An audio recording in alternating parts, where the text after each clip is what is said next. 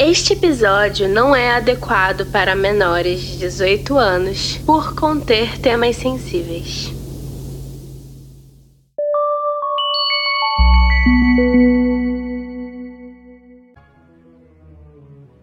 Eu não lembro ao certo qual foi a primeira vez que ouvi falar de Marina Abramovic. No geral, essa artista não é tão conhecida pelo público leigo, não é como se você falasse Da Vinci ou Van Gogh num dia comum. Marina Abramovic é uma grande artista de um tipo de linguagem chamada performance. Tipo este de arte que surgiu nesse meandro de coisas que chamamos de arte contemporânea. Esse tipo de arte que frequentemente recebe acusações de não chegar às massas e de apenas fomentar o mercado de arte. Então eu sabia que seria uma manobra talvez arriscada. E foi aí que eu descobri uma coisa. Marina Abramovic é mais conhecida do que eu achava. Talvez não pelos motivos que você esteja pensando agora. Basicamente, percebi que o nome de Marina não sai da boca de dois grupos particulares. O primeiro, que eu me considero e achava até então ser o único, constituídos de artistas ou pessoas que gostam de arte e discutem sobre, seja por hobby ou por interesse acadêmico. E o outro, que eu viria descobrir ser bem expressivo, e apesar de fechado, não era menos assustador a extrema-direita. Quando decidi falar de Marina Abramovic, sabia que seria um episódio forte, polêmico talvez. Marina nunca se deixou passar despercebida. Nem queria isso, na verdade. Mas nas minhas pesquisas a questão se aprofundou de uma forma que eu não planejava. São 23 e 44 do dia 5 de dezembro de 2021. Estou fazendo a pesquisa sobre o episódio da Marina Abramovic. Essa sou eu relatando minha experiência tendo um choque cultural fortíssimo.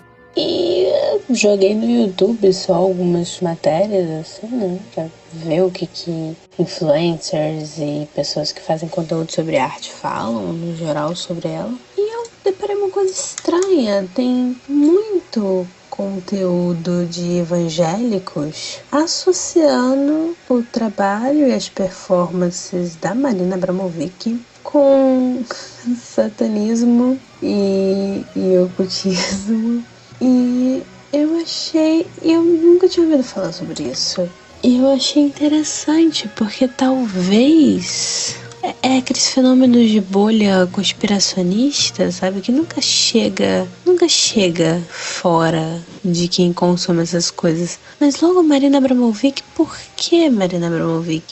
E essa era justamente a pergunta que ia mover minha pesquisa. Por que a Marina Abramovic? O que na história dessa mulher havia dado algum tipo de margem para conspiracionistas da internet. E por que Marina Abramovic incomoda? Para poder investigar isso comigo, ouvinte, vamos precisar caminhar pela história dessa artista. Como a maior tela de Marina é seu corpo, aqui o dissecamos, um a um, os órgãos de Marina em potes para análise, como borboletas em uma caixa de vidro. Eu sei, a metáfora é meio grotesca, mas cabe aqui pelo seguinte: a performance é a arte de observar o voo, enquanto a história da arte, por vezes, é pôr alfinetes nas asas de borboletas. Mas é o que podemos fazer hoje, pois, ironicamente, a artista não está presente em nosso episódio para falar de si. Resta apenas a minha perspectiva de investigadora do mistério Abramovich e a de quem entrevistei para me ajudar a contar essa história.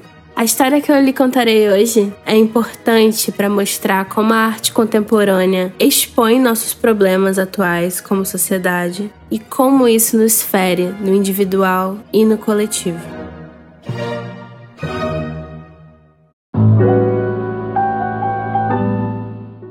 Este programa faz parte da campanha O Podcast é Delas 2022. O objetivo da campanha é aumentar a pluralidade de vozes e incluir mulheres e pessoas não binárias na podosfera. Conheça outros episódios procurando pela hashtag O Podcast é Delas 2022 nas suas redes sociais e incentive mais mulheres, trans e cis a fazerem podcast.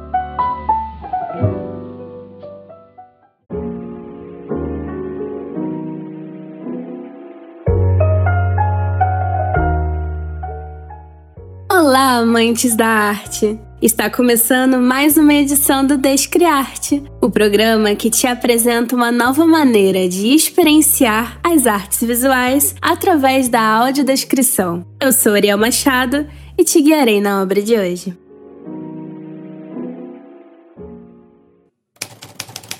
Capítulo 1 Os pés e as raízes.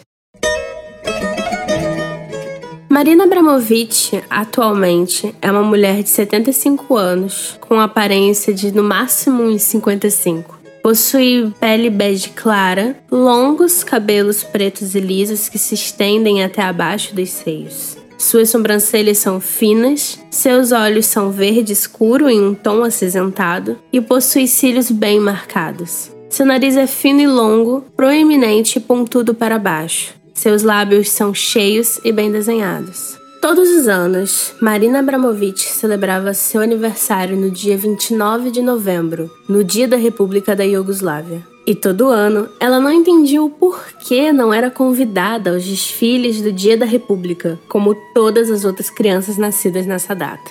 Quando tinha 10 anos, descobriu que seu aniversário era, na verdade, 30 de novembro. Gosto desse caos, pois ilustra muito bem como funcionavam as coisas na casa de Abramovich. A pequena Marina constantemente se frustra por não atender às projeções de seus pais. Marina era filha do fim da guerra, nascida em 1946, fruto da união de dois heróis de guerra comunistas, Danica, que fora enfermeira e combatente, e Vojin, conhecido como Vojo, que fora combatente na primeira brigada proletária, que sempre contava histórias horrendas da guerra, com detalhes grotescos. Danica trabalhou até o último dia de sua gravidez, e sua bolsa estourou em uma reunião do Comitê Comunista da Saúde do Povo, onde era secretária. Por questões médicas geradas por partes da placenta que não haviam saído por inteiro, Danica passou o primeiro ano de Marina muito doente, e a avó Milika, mãe de Danica, assumiu os cuidados. Danica estudou História da Arte após a guerra e foi logo designada para o comando de uma agência do governo responsável por monumentos, obras de arte para o público e edifícios governamentais. A agência ficava no extremo oposto da cidade em relação ao apartamento de Milika, que então atravessava toda a cidade com a pequena Marina para que Danica pudesse amamentá-la. Marina, contudo, insiste que nunca foi amamentada. Marina viveu até os seis anos com a avó Milika, que era uma cristã ortodoxa que se ressentia de ter empobrecido após a Revolução Comunista que a própria filha havia ajudado a orquestrar. A casa de sua avó era cheia de rituais religiosos e culinários. Aromas fortes de café tostado de manhã, de compotas e o hábito de sempre ir ao mercado primeiro de manhã para checar os preços e só fazer a compra à tarde. Milica nunca obrigou Marina a rezar, embora levasse à igreja quase todos os dias. Os membros do partido toleravam religião a contragosto, contanto que fosse praticada pela geração mais velha. Milica, contudo, batizou Marina em segredo e sempre convidava a família para jantar no dia 6 de janeiro, a véspera de Natal no calendário ortodoxo.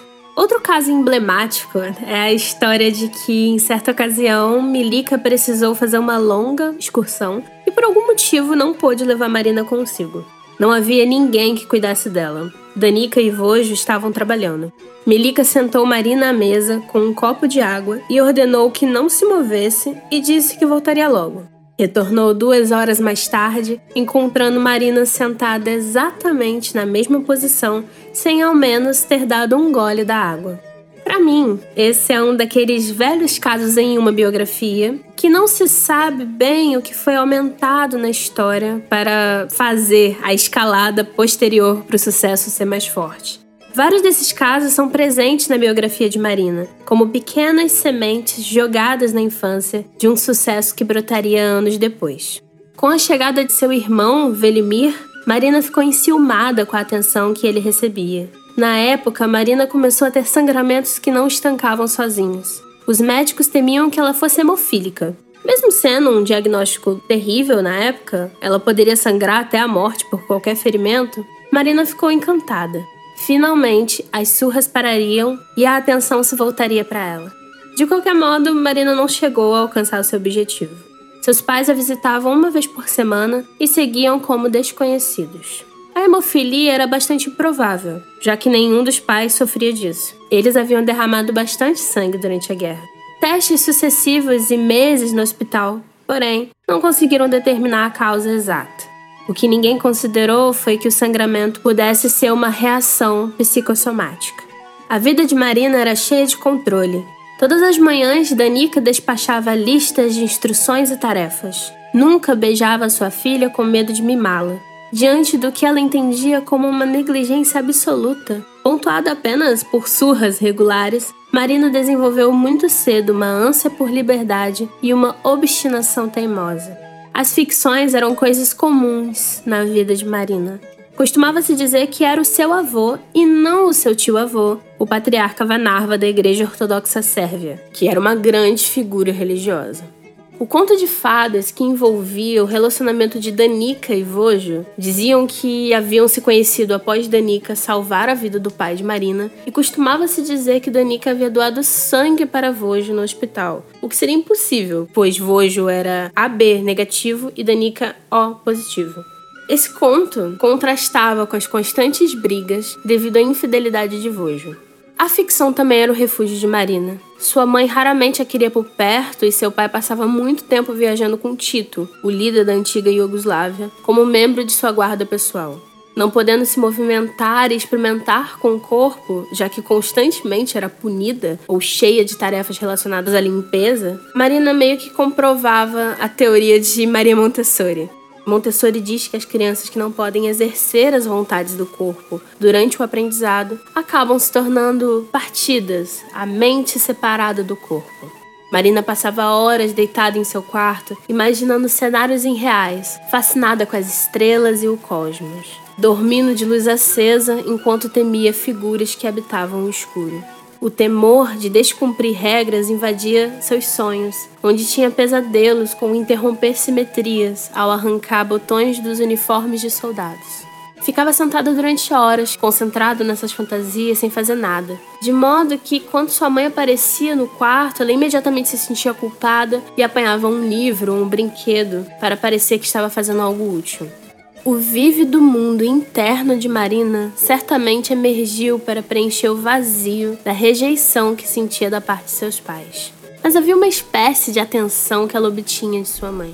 Marina acompanhava nas frequentes visitas aos estúdios de artistas em Belgrado, pois Danica procurava expor Marina ao máximo de cultura possível, levando-a a óperas, concertos, balés e bienais. Um dos quartos do apartamento foi dado a Marina como um estúdio, no momento em que ela começou a revelar um interesse sério pela pintura. Marina menstruou sem saber o que era e ficou apavorada pelo histórico anterior do medo da hemofilia. Além disso, a puberdade lhe trouxe suas enxaquecas, herança materna, e queriam acompanhá-la ao longo da vida. Marina começou a treinar a ficar extremamente parada para lidar com a dor.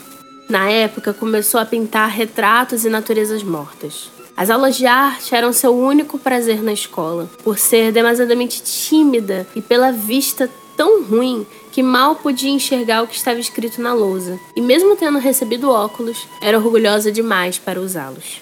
Aprendeu a desfrutar as figuras nebulosas e alongadas, como pinturas do El Greco, pintor favorito de Marina, e que Danica lhe contou que o nome do artista havia sido as suas primeiras palavras. Talvez mais uma das ficções da infância de Marina. De qualquer forma, notamos já na infância de Abramovich algumas questões que estariam presentes em toda a sua vida: a culinária, os rituais rigorosos, o medo do abandono e a vontade de ser, de alguma forma, amada.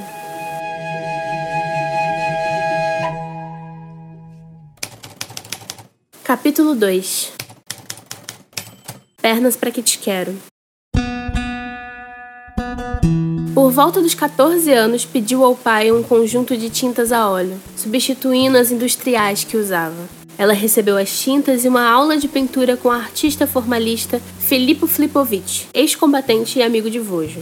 Marina disse que queria pintar o pôr do sol, e Filippo recortou uma tela irregular, manchou-a de cola e betume, atirou cascalho e tinta amarela, vermelha e branca.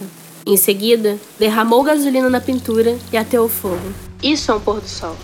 Quando o fogo apagou, Marina pendurou a confusão carbonizada na parede oposta à janela e partiu de férias. Quando voltou para casa, a tela havia se desintegrado e ela ficou fascinada com o efêmero, com aquilo que muda, que decai. Tomou gosto por atividades perigosas, brincando com um amigo de roleta russa com a pistola de Danica. As discussões entre Vojo e Danica eram extremamente violentas. Danica chegou a acordar Marina no meio da noite para usá-la como escudo humano para que Vojo não a espancasse. Marina já havia achado os papéis de divórcio antes, mas os pais protelaram a separação mais um pouco. Após uma briga épica em 1961, Vojo anunciou que estava indo embora e foi morar em um hotel antes de passar a viver com uma mulher com quem mantiveram casa. Marina sofreu muito com a separação. Aprovada nos exames de admissão da Academia de Belas Artes de Belgrado, Marina Abramovic começou a estudar, em 1965, no requintado edifício branco do campus. A pintura era um curso obrigatório na academia, o que agradou Marina. Ela pintava temas radicais, mas em um estilo tradicional adequado à academia. Fascinou-se por acidentes de carro e colecionava fotografias e artigos de jornal como material preparatório. Também fez uso dos contatos policiais do pai para descobrir mais acerca de colisões graves e chegava às cenas para fazer esboços e tirar fotografias. Marina ficava fascinada pelos retratos dos acidentes, por sua violência e caráter abrupto, mas ficava frustrada com a própria incapacidade de traduzir isso por meio da pintura. Integrou a Juventude Comunista, que em 1968 iria fazer manifestações populares com os estudantes. O grupo de Marina havia ocupado o edifício da Academia de Arte, que estava recheado de pôsteres com os dizeres Abaixo a burguesia vermelha. Ouvi o discurso de seu pai, que era professor de história militar na faculdade, falando da sua desilusão com o aburguesamento do comunismo na Iugoslávia, jogando fora sua carteira do partido. Marina admirou o ato. Danica, sua mãe, era inteiramente contra a participação de Marina nos protestos, por mais que ela tivesse sido bem mais radical em sua época. Na manhã seguinte, a carteira do partido foi devolvida a Vojo. Os estudantes formalizaram um programa de sete pontos que reivindicava pleno emprego, reformas democráticas, além de defender o aspecto cultural. A resposta de Tito, o líder da Iugoslávia, foi positiva, concedendo algumas reformas pedidas. Uma das vitórias foi a transformação do clube social da polícia secreta no Studentsky Kulturny Center, SKC, Centro Cultural do Estudante, onde Abramovich futuramente utilizou o espaço para suas primeiras performances. Após as manifestações, Marina se uniu com alguns colegas da academia para debater sobre arte. Um, inclusive, Nessa Paripovic, que seria seu futuro marido. O grupo se formou mais por coesão natural do que por algum tipo de manifesto ou declaração ou publicação. Eles, na verdade, nem tinham um nome na época. Eles adotaram depois o nome Grupo dos Seis ou Grupo 70, em referência ao ano em que descobriram que, reunidos, constituíam uma força. Como o prometido SKC, o Centro Cultural do Estudante, ainda não havia sido entregue, o estúdio de Marina tornou-se uma sede regular de reuniões, onde eles passavam a noite conversando, ridicularizando a prática artista que lhes era imposta. Abramovich estava pronta para pôr vida na arte e canalizar sua personalidade expansiva, mas estava ainda buscando o como fazê-lo. Seus amigos da época retratam como alguém que se colocava no lugar do outro e muito hábil em se comunicar. Sua autoconfiança havia crescido. Não se incomodava em ser a única mulher no grupo de seis artistas e até desfrutava da atenção que isso podia lhe conceder. Além das pinturas de acidentes de carro, Abramovich se interessava pelo efêmero e pela transitoriedade em uma nova série de pinturas que retratavam nuvens. Nessa época começou seu fascínio por espiritualidades e pelos escritos do historiador das religiões Mircea Eliade. Ela também era apaixonada por Yves Klein. A primeira performance que assistiu foi em 1970, quando viu um estudante quebrando ovos sobre uma mulher nua. Achou idiota. Levaria quase um ano para que se libertasse da pintura e começasse a se concentrar em outros objetos e experiências. Começou a fazer propostas de performances altamente arriscadas. Numa, se vestiria com as roupas desajeitadas que sua mãe havia comprado, pegaria uma arma e dispararia na sua cabeça, como roleta russa. Óbvio que foi recusado. O ímpeto por trás de tanta violência vinha da prisão que sentia. Com vinte e poucos anos, tinha um toque de recolher às 22 horas, não podendo frequentar festas ou se apaixonar como outros da sua idade, sendo virgem até então. Decidiu que sua primeira vez funcionaria de forma prática, como um problema a ser resolvido. Graduou-se com nota 9,25 de 10 e foi imediatamente para uma pós-graduação. Teve seu primeiro casamento com Nessa em 21 de outubro de 1971, mas nunca moraram juntos buscava aperfeiçoar sua arte. Ao invés de pintar nuvens, tentou pintar com nuvens, mas o aluguel do avião era caro. Tentou diversas propostas de arte, mas sua verdadeira pós-graduação foi a galeria do SKC, onde ela e seus amigos puderam experimentar. Era normal, na Iugoslávia, que os jovens adultos permanecessem na casa dos pais. A maioria de seus amigos do SKC o faziam. E, além de tudo, a Marina tinha seu próprio estúdio gratuito. Mas o fato de permanecer sobre o mesmo teto da mãe por tanto tempo, ainda que achasse aquele lar tão opressivo, indicava aí uma ligação muito mais forte que a Marina estava disposta a admitir. Nessa época, Abramovich criou uma instalação, que é um tipo de obra que utiliza o espaço como elemento fundamental, chamada Sound Environment White, ambiente sonoro branco. Abramovich cobriu inteiramente as paredes, o teto e o chão da sala com centenas de folhas de papel branco. No chão, colocou um gravador que tocava uma fita em branco, com exceção de um momento fugaz em que Abramovich registrou as palavras Eu te amo. Não foram muitos os que ouviram a mensagem, talvez num paralelo com a vida da própria artista. Em dezembro de 1972, o galerista e curador escocês Richard DeMarco visitou Belgrado à procura de jovens e promissores artistas iugoslavos para apresentar no próximo festival de Edimburgo. E é aí que o seu caminho audacioso de exploração dos limites do próprio corpo começa a se desenhar.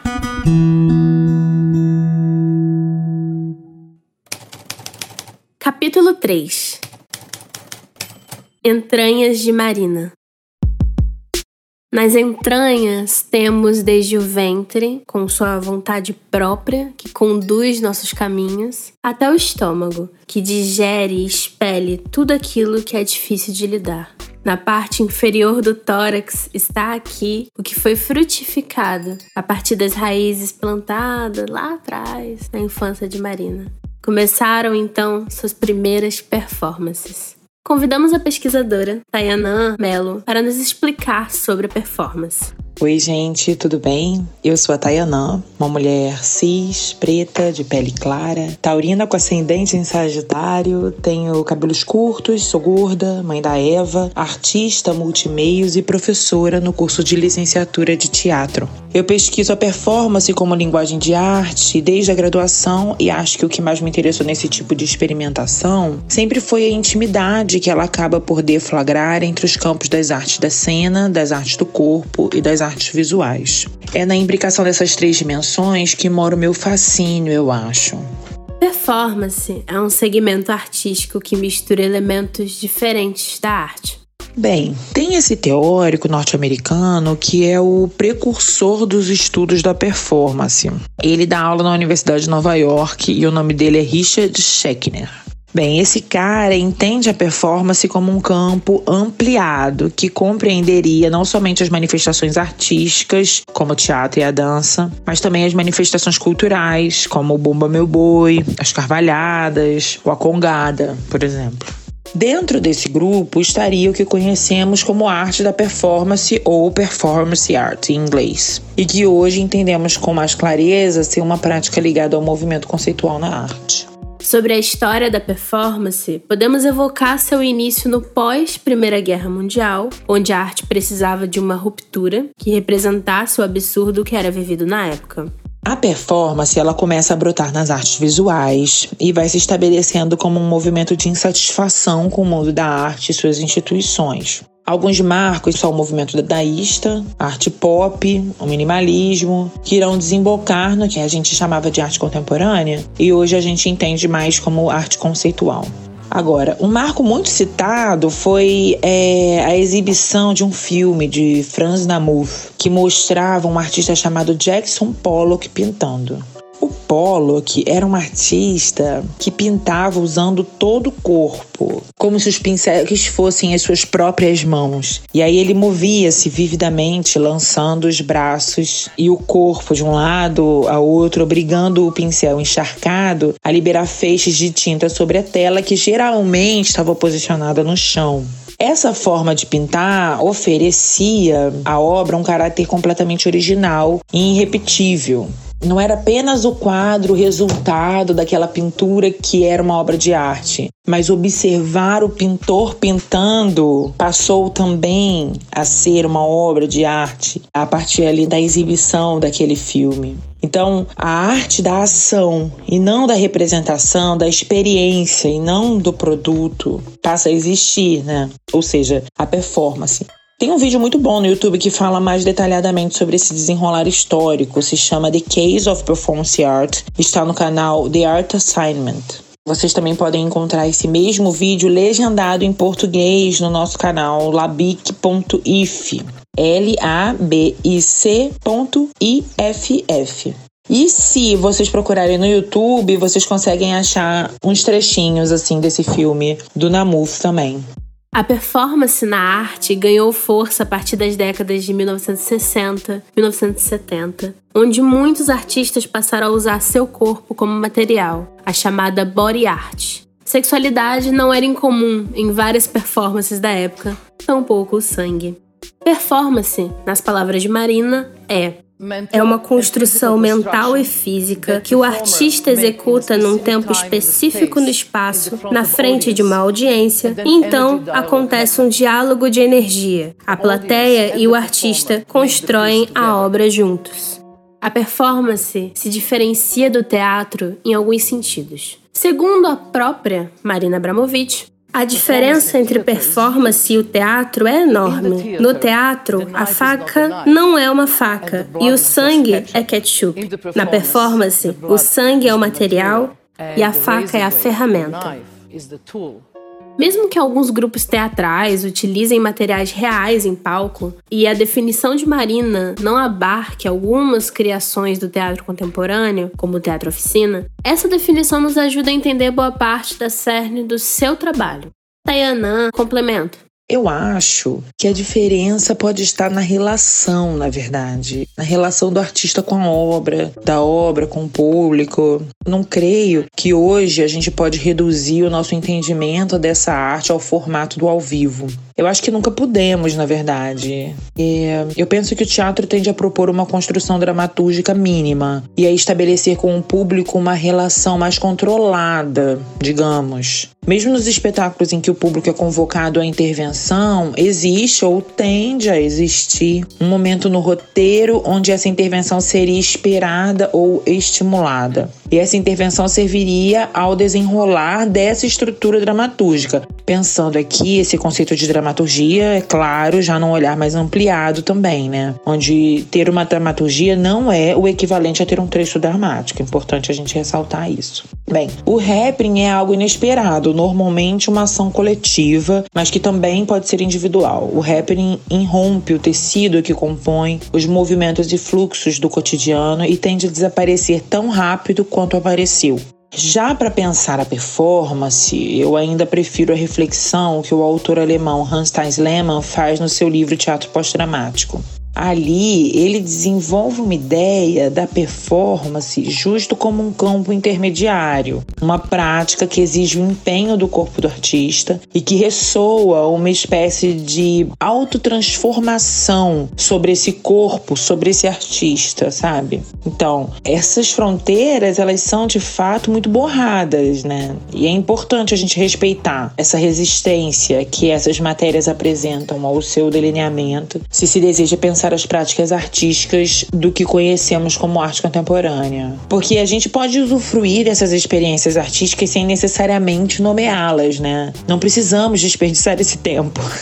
Pelo menos não enquanto artistas e muito menos enquanto público, né? A gente pode deixar esses trabalhos para os teóricos. Abramovich passou a entender o poder de reunir os processos mais cerebrais da arte conceitual, que explicamos brevemente no episódio 8 da primeira temporada sobre Félix Gonzalez, com uma forma de ter um compromisso físico, que era o que a performance trazia. Esse tipo de arte extrapolava a teoria para a experiência. Expunha desafios éticos, botava para fora traumas e denunciava várias questões da alienação política e social. Eu perguntei para Tayanã se havia um conceito que servia para definir um objetivo para todas as performances e obtive um sonoro. Não. Quer dizer, acho que depende do artista, depende da obra. Mas eu acho que de forma geral, a performance é uma experiência. E é disso que se trata. De ver as coisas da perspectiva do caminhante e não da linha de chegada. De toda forma, a primeira performance de Abramovich foi no ginásio da faculdade e ela estava ansiosíssima, porém determinada. Desenrolou uma grande folha de espesso papel branco no chão, criando uma espécie de palco, e distribuiu sobre ele dois gravadores e dez facas de diversos tamanhos. Começava Rhythm 10, ou Ritmo 10. De joelhos, Abramovich ligou um dos toca-fitas e estendeu a mão sobre o papel. Em seguida, apanhou a primeira faca da fileira de 10 e começou a apunhalar repetidamente os espaços entre os dedos, o que era uma brincadeira boêmia comum entre camponeses iugoslavos e russos. O ruído da faca era pontuado de tempos em tempos pelos breves gemidos de dor quando Abramovich errava e apunhalava um de seus dedos. Cada vez que isso acontecia, ela punha de lado a faca ensanguentada e apanhava a próxima da fila. O sangue se destacava muito no papel branco. Ao infligir-se de 10 ferimentos, nenhum deles severo, e utilizar as 10 facas, desligou o gravador e reproduziu o resultado. Em seguida, ouvindo a gravação, tentou replicar exatamente o mesmo ritmo, com os mesmos pontos de impacto sobre a mesma mão. Gravou a segunda tentativa em outra fita. Com uma concentração formidável, Abramovich conseguiu transformar os dolorosos acidentes da primeira rodada em um programa rigoroso para a segunda, apenas perdendo a deixa para se cortar em algumas ocasiões. Quando concluiu a segunda tentativa, rebobinou as duas fitas, apertou o play e deixou o palco com as fitas rodando simultaneamente, os ritmos das estocadas às vezes se sobrepondo. Depois disso, em 1974, no festival anual do SKC, apresentou Rhythm 5, Ritmo 5. Primeiro, armou no chão uma grande moldura de madeira em formato de estrela de cinco pontas, com um espaço vazio no centro, grande o suficiente para que pudesse se deitar. Em seguida, preencheu a moldura de estrela com lascas de madeira, jogou gasolina e até o fogo. Ela dava voltas em torno da estrela algumas vezes, abrindo os braços de vez em quando em uma pose de crucificação. Em seguida, aparou as unhas, arrancou seus longos cabelos com uma tesoura e atirou-os nas chamas. Atravessou as labaredas e deitou-se no meio da estrela, os braços, pernas e cabeças estirados dentro de cinco pontas. Daí os cinco no título da composição. Era menos claro onde encaixava muito bem a ideia do ritmo. Após alguns minutos imóvel, rodeada pelo fogo, uma chama começou a tocar sua perna, mas ela não apresentou nenhuma reação. Perceberam que ela havia perdido a consciência e retiraram Abramovich das chamas. Mais tarde, Marina ficou irritada, não com seus salvadores, mas por sua perda de consciência e passou a integrar nas suas performances a possibilidade de perda de controle. Danica ficou furiosa, não só pelo perigo de arriscar a vida, mas por ter desrespeitado a estrela de cinco pontos comunista. Nesta performance, Marina simbolicamente representava o alto sacrifício pelo Estado, assumindo o heroísmo dos pais, mas também assumindo a si mesma, como um rito de passagem, um teste de coragem. Ao cortar as partes transitórias de seu corpo, cabelos e unhas, os purificando no fogo, ela remete ao símbolo arquetípico do pentagrama, que possuía múltiplas associações, desde Pitágoras até o ocultismo, mas numa associação entre todos os elementos e o espírito. Logo depois, no Museu de Arte Contemporânea de Zagreb, realizou Rhythm 2, Ritmo 2, onde espiou a sua perda de controle, embasando toda a performance em uma planejada perda de controle. Utilizou duas pílulas, uma que forçava pacientes catatônicos a se moverem e outra que era utilizada para acalmar. Sentando-se em uma cadeira diante de um pequeno público, Abramovich tomou a primeira pílula e logo começou a ter espasmos e um sorriso artificial contorceu seu rosto. Estava mentalmente consciente de tudo, mas fisicamente fora de controle. A certa hora ela se recurvou e quase caiu da cadeira. A pílula perdeu o efeito após mais ou menos uma hora, em um interlúdio surreal no qual Abramovich ligou o rádio e começou a ouvir canções folclóricas eslavas. Em seguida, tomou a segunda pílula, que causou uma mudança e estampou outro sorriso em seu rosto, esse mais vazio, calmo. Abramovich ficou totalmente inconsciente de si durante as cinco horas que levou para que passasse o efeito da medicação, o que marcou o final da performance. Na performance Rhythm 4, Ritmo 4, na Galeria Diagrama, em Milão, realizada mais tarde naquele ano, Abramovich continuou sua pesquisa com os limites do que poderia controlar. Sozinha e nua em uma sala com ventilador industrial de alta potência, foi gravada por uma filmadora que transmitia as imagens ao público em uma sala do lado. Abramovich comprimia o rosto contra o ventilador, tentando preencher os pulmões a ponto de explodir ela desmaiou. Porém, antes do início de sua performance, Abramovich pediu ao cinegrafista para focar apenas em seu rosto. Isso era para que o público não percebesse seu estado inconsciente e, portanto, não interferisse. Após vários minutos de inconsciência de Abramovich, o cinegrafista se recusou a continuar e pediu ajuda. Era quase como se Marina estivesse testando o seu público. Quão longe deixarão que eu vá antes de me darem a atenção que eu necessito? Após isso, surgiu sua performance mais famosa e polêmica. Os críticos na época sempre acusavam os artistas de performance de serem masoquistas. Pegando essa premissa, em Rhythm Zero, Ritmo Zero, na Galeria Estúdio Moura, em Nápoles, decidiu não fazer nada e ver o que o público faria com ela. Durante seis horas, Abramovich apenas permaneceu de pé, imóvel, e permitiu que o público a manipulasse como quisesse, usando algum dos 72 itens dispostos sobre uma mesa: um garfo, vidro de perfume, açúcar, um machado, um sino, uma pena, correntes, agulhas, tesouras, caneta, tinha livro, tinha um mel, tinha um martelo, tinha um osso de cordeiro, tinha uma polaroid, tinha um espelho, tinha uma rosa, tinha batom, tinha um chapéu coco e tinha uma pistola com uma bala. Nas palavras de Abramovich, objetos para prazer e para dor Há instruções dizendo: Eu sou um objeto. Vocês podem usar tudo que está sobre a mesa em mim. Assumo total a responsabilidade, mesmo se vocês me matarem. E a duração é seis horas. O começo dessa performance foi fácil. As pessoas me davam água para beber, me davam a rosa.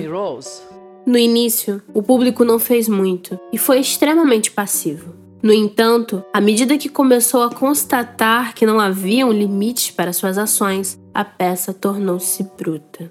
Logo se tornou claro que Marina cumpriria com sua palavra. Eles realmente podiam fazer qualquer coisa que quisessem com ela, e ela não ofereceria resistência alguma.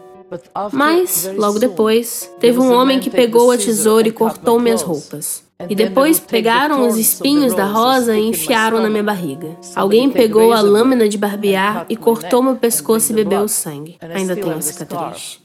As mulheres diziam aos homens o que fazer. E os homens só não me estupraram porque era uma performance num espaço público e porque estavam com suas esposas. Abramovich foi manipulado em uma série de poses. Eu sono libero, eu sou livre, foi escrito com batom. Alguém escreveu end, fim, na sua testa. Outra pessoa jogou lentamente um copo de água em sua cabeça. Um aliado no público limpou as lágrimas dos olhos de Abramovich. Uma divisão havia se formado entre aqueles que queriam proteger Abramovich e os que desejavam se divertir às custas dela. Sua camiseta foi arrancada para revelar seus seios, e seu rosto foi beijado por um homem baixinho e grisalho. Lúcio Amênio, galerista de Nápoles, tirou fotos com a Polaroid de Abramovich e as colocou à mostra em sua mão. E enquanto isso, Abramovich mantinha um semblante perfeitamente distante, que atravessava e ia além de qualquer pessoa diante dela. Era uma espécie de esvaziamento que apenas provocava o público a atos cada vez mais extremos. O contato visual os teria feito recordar da humanidade de Abramovich e da responsabilidade ali implicada. Quando a pistola carregada foi colocada na mão de Abramovich e apontada para seu pescoço, o pessoal começou a brigar frente ao limite ético daquilo, mas ainda assim, Abramovich completou as suas seis horas. Comecei a andar em direção ao público. Eu estava um trapo, estava seminua, coberta de sangue e lágrimas escorriam pelo meu rosto. E todo mundo correu, simplesmente fugiram. Não conseguiram me encarar como eu mesma, um ser humano normal. então eu fui ao hotel, eram duas da manhã, e olhei-me no espelho, e eu tinha um tufo de cabelo branco. Reaching Zero é quase um experimento de Stanford na arte. É demonstrar como a identidade coletiva e a desumanização são capazes de revelar a natureza humana, que se dissolve quando a multidão resolve fazer algo violento. É sobre a objetificação do corpo feminino e a desumanização sádica. Uma pena que Danica, mãe de Marina, não pensou sobre isso. Danica viu apenas as fotos de sua filha nua durante as performances e, como reação, apanhou um pesado cinzeiro de vidro e declarou: Eu te dei a vida e agora eu vou tirá-la. Dramática. Marina desviou e o cinzeiro arrebentou a porta de vidro atrás dela. Inabalável, continuou seu trabalho. Então, fez a performance Lips of Thomas, Lábios de Thomas, em referência a Thomas Lips. Nua, sentava-se em uma mesa, comia um pote enorme de mel e tomava uma garrafa de vinho tinto, quebrando o cálice na mão após terminar. Então, se levantava e desenhava um pentagrama, invertido. Inicialmente a performance depois foi refeita com a ponta para cima, com a formação parecida à de uma cabeça de cabra, com duas pontas para cima, em torno de uma fotografia de Thomas Lips na parede. Em seguida, apanhava uma gilete e cortava um pentagrama, também com duas pontas para cima, em seu ventre, com um umbigo no meio.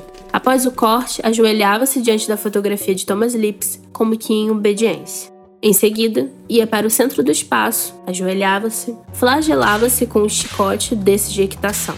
Por fim, Abramovich deitava-se sobre os blocos de gelo no formato de um crucifixo, com um aquecedor pendurado sobre si, garantindo que os ferimentos em seu ventre continuariam a sangrar. Após 30 minutos, quando Abramovich devia estar muito bêbada e seu corpo congelando, Vale Export, uma artista performática austríaca que Marina havia acabado de conhecer, não conseguiu mais tolerar a cena. Com outros da plateia, retirou os blocos de gelo debaixo de Marina, concluindo a performance. Citando Jamie West Coast, essa confusa performance foi um acúmulo de símbolos religiosos, políticos e patológicos que tinham poder sobre Abramovich. O vinho tinto da Eucaristia, praticada pela avó e pelo tio-avô assassinado, o patriarca da Igreja Ortodoxa Sérvia, a estrela do comunismo pela qual os pais lutaram, mas que ela preferia conceber como um pentagrama do oculto, a fobia infantil de sangramento e a luta por atenção que ela expressava. E finalmente, o martírio no crucifixo de gelo. Nada disso tinha a ver com a figura de Thomas Lips, afinal. Ele nem mesmo apareceu para assistir a performance. Caso tivesse, teria obtido um retrato bastante completo de Marina Abramovic aos 28 anos. Após destilar e atacar sua cultura, sua herança e seu corpo com tanta ferocidade, Marina sentia-se desorientada sobre o que fazer em seguida. Uma resposta estava prestes a se apresentar. Pedi aqui para Juliana Ponzilacqua, lá do Mundo Freak, do Magicando, para nos falar um pouco sobre os significados místicos na obra de Marina Abramovic.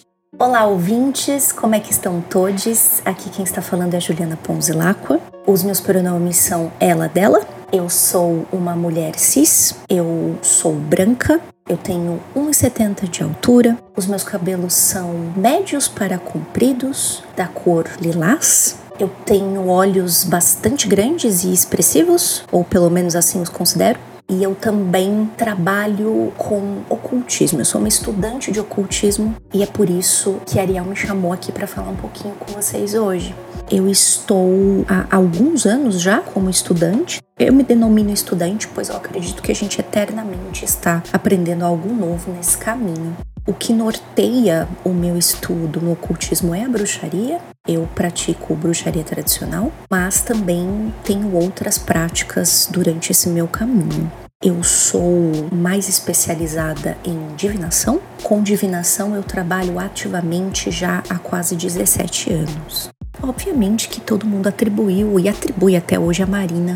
Ah, porque a, Marina é uma bruxa, e no pior sentido da palavra, não no sentido ok. Porque olha só, existem pentagramas e ela está trabalhando com pentagramas, e, e, e o pentagrama, né, nada mais é do que um símbolo de que uma estrela. Vocês, por gentileza, visualizem uma estrela que tem cinco pontas. Uma das pontinhas está pode ser virada para cima ou para baixo, depende de como você está olhando esse pentagrama. E nada mais mais é do que um símbolo que mostra a união dos quatro elementos terra, fogo, água e ar, regidos pelo éter ou pelo espírito. É eles trabalhando em conjunto sob uma mesma égide. É apenas isso. E tem tudo a ver com a performance dela, inclusive, né? O significado do pentagrama. E por causa disso, ela é totalmente vista como uma bruxa, como uma herege, né? Sua próxima performance foi Art Must Be Beautiful, Artist Must Be Beautiful. A arte deve ser bela, o artista deve ser belo. Abramovich senta-se nua, segurando uma escova em cada mão. Durante pouco menos de uma hora, escova muito forte o cabelo, puxando-o com força e até mesmo arrancando, enquanto repete o mantra: A arte deve ser bela, o artista deve ser belo. Durante vários minutos, em certo momento, ela fica imóvel e em silêncio, o olhar distante e apático, antes de recomeçar a rotina de beleza punitiva. Alguém da plateia começa a imitar Abramovich em tom sarcástico. Ah, o artista é tão belo. Abramovich não emite a menor reação ao ridículo, que logo cessa. Segundo Marina, foi uma ironia quando gritei que a arte deve ser bela. Nem a arte, nem a realidade são necessariamente belas. Uma leitura feminista de Art Must Be Beautiful afirmaria que Abramovich colocava para fora a dor envolvida nesse obrigação social da figura feminina, tanto na sociedade no geral como na história da arte, de ser bela, ironizando e atacando ao mesmo tempo. Marina, na época, não se interessava pelo feminismo que era construído nos anos 70. Muitas reivindicações não encaixavam em sua mente, pois sua criação no socialismo sempre reafirmava um certo compromisso, ao menos teórico, com a igualdade. Ela estava mais interessada no poder do sexo do que em questões de gênero. Anos depois, já nos anos 2000, ela afirmou que o feminismo atual a apetecia mais. Vemos nessa retrospectiva que suas performances iniciais eram traumas construídos que serviam como ensaios para a morte e que, nesse meio tempo, faziam com que se sentisse muito mais viva. Seu coração bateria mais forte em breve, com a inesperada chegada quase cósmica daquele que seria seu amor pelos próximos anos. Capítulo 4 O Coração em 1976, depois de se mudar para Amsterdã, Abramovich conheceu o artista performático da Alemanha Ocidental, Oye Lazipien, que usava apenas o nome de Ulay, que juntava a sua inicial com o iníciozinho do seu sobrenome. Ulay era um artista conceitual. Fazia trabalhos com polaroid, com papel fotossensível, aonde ao ligar as luzes da galeria, as fotos sumiam e também fotografava a subcultura trans da época, chegando a se retratar meio maquiado e meio barbudo, expressando essa androginia. Tanto Marina quanto Lai prendiam seus longos cabelos com varetas de jogo de pega-varetas. Do mesmo modo que Marina havia se encantado pelo andrógeno Thomas Lips, o fato de Ulay ter uma feminilidade ali atraiu-a de imediato. Ulay se sentia cativado por Abramovich, mesmo antes da chegada dela em Amsterdã, tinha visto fotos de algumas de suas performances anteriores.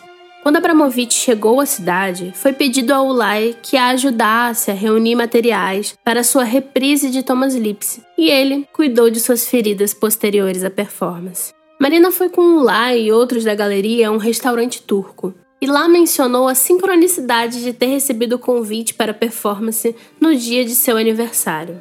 Quando é seu aniversário? Ulay perguntou. 30 de novembro, respondeu Marina. Esse não pode ser seu aniversário. Este é o meu aniversário. Para provar, o Lai apanhou a sua agenda e mostrou a ela que havia arrancado a página do dia 30 de novembro, algo que fazia todos os anos. Que, né, mostrar identidade é um negócio comum demais.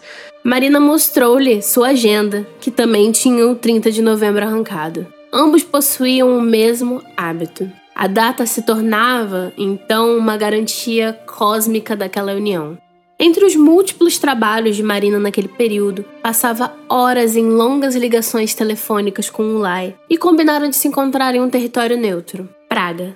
Hospedaram-se no Hotel Paris, uma luxuosa relíquia pré-socialista, equipada desde o início da ocupação soviética, em 1968, com rádios em todos os quartos, que não podiam ser desligados porque também eram equipamentos de escuta.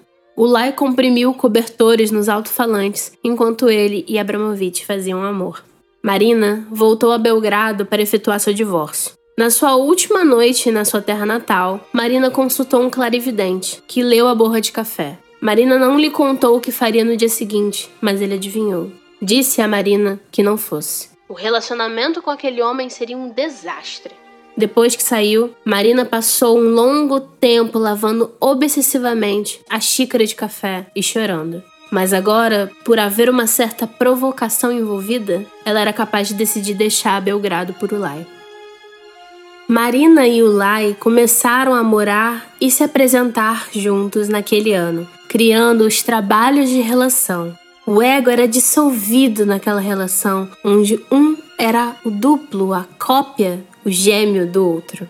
A integração dos amantes culminando em identidades individuais cada vez menos acessíveis. Segundo Ulay, eu nunca tive um relacionamento com uma mulher ou com um homem com este nível de simbiose.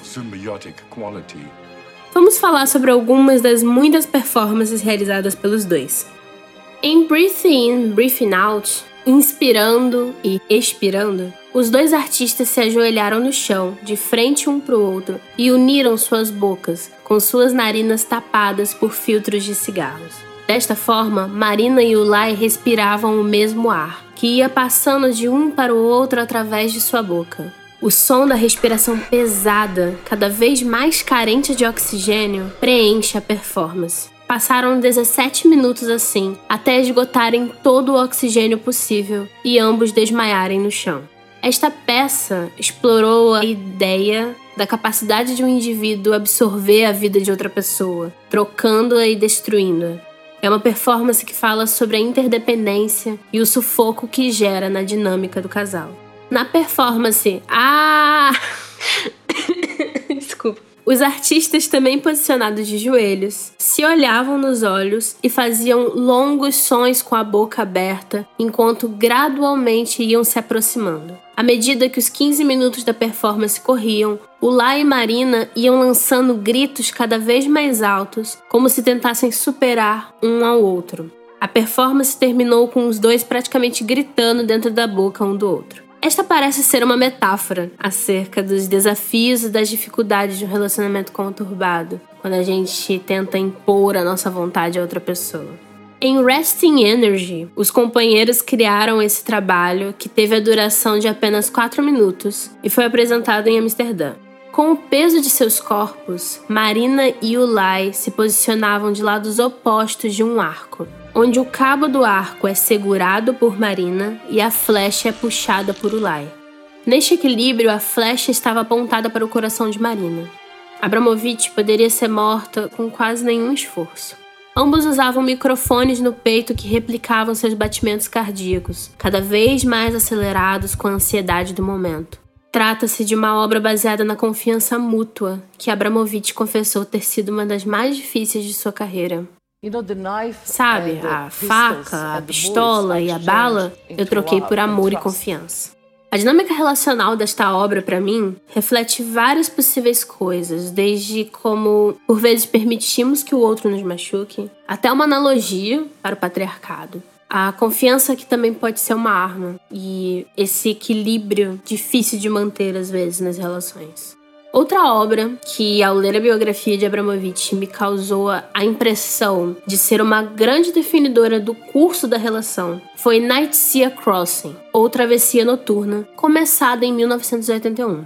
A obra consistia em sentar-se em silêncio, um em frente ao outro, em cadeiras, mantendo uma encarada profunda um nos olhos do outro sendo separados por uma enorme mesa de madeira durante sete horas por dia, 16 dias consecutivos. haviam se comprometido a fazer uma tour com essa performance, o que totalizaria 90 dias ao longo de seis anos. Night Sea Crossing demonstrou ser um pesadelo para a relação de ambos.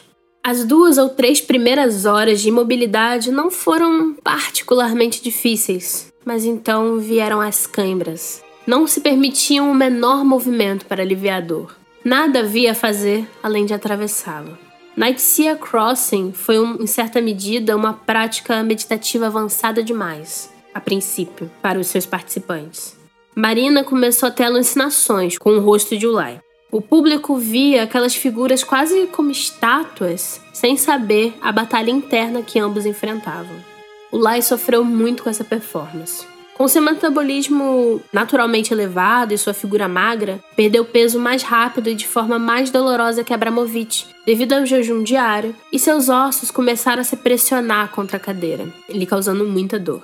Em 14 de julho, o 11 dia da performance, a dor tornou-se intolerável e no início da tarde ele se levantou e saiu da sala. Abramovich permaneceu olhando o ponto onde o Lai estava, alucinando que ele estava ali. Logo, um assistente da galeria apertou um bilhete de Ulay na mão de Marina. Ela baixou os olhos para lê-lo. Ali, de forma redundante, ele dizia que Marina deveria decidir por si mesma se deveria continuar a performance, mas que ele não havia conseguido, já que a dor em sua pelvis era insuportável. Abramovic concluiu sozinha a performance naquele dia. O Lai afirma que sentia mais raiva de si mesmo por abandonar a performance que de Marina por continuar sem ele. Mas em alguma medida ele deve ter sentido que ela tentava mostrá-lo como a parte mais fraca, que ela tentava humilhá-lo, ou ao menos que ela deveria ter parado, por solidariedade. A parte disso, de certa forma, aquilo destruiu a simetria da cena e a lógica da performance, que eram duas pessoas incansavelmente correspondendo um olhar um do outro. Mas Abramovich pensou que, já que era capaz de concluir aquele dia de performance, ela deveria fazê-lo. O Lai se revoltou com Marina, afirmando que seria sua anatomia feminina e seus glúteos avantajados que haviam permitido que ela não sentisse tanta dor. Claramente um desbunde. O ponto é que a partir daí a relação não conseguia ser mais a mesma. Logo nos tornamos esse extraordinário casal de artistas e todo mundo projetava em nós uma imagem perfeita. Na realidade, ele não estava feliz nessa posição e, de algum modo, quanto melhores iam as nossas performances, pior ia nosso relacionamento no privado. Os interesses dele estavam divergindo dos meus interesses. Ele buscava experienciar a vida, beber, se drogar. E aí começou a ser infiel, o que me fez sofrer muito. Todo término possui suas ficções e realidades particulares. O que o Lai costuma dizer, contrapondo o argumento de Marina, era que Éramos monogâmicos até certo ponto, até que a dureza dessa ideologia começou a se dissolver, se desintegrar. Então ela teve ao mesmo tempo uma aventura sexual com uma pessoa ao mesmo tempo que eu.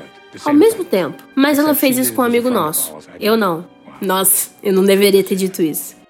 As performances de Marina e Ulay sempre expressaram a dinâmica entre homens e mulheres e atinge sua conclusão épica na Caminhada da Muralha da China, intitulada Os Amantes, The Lovers.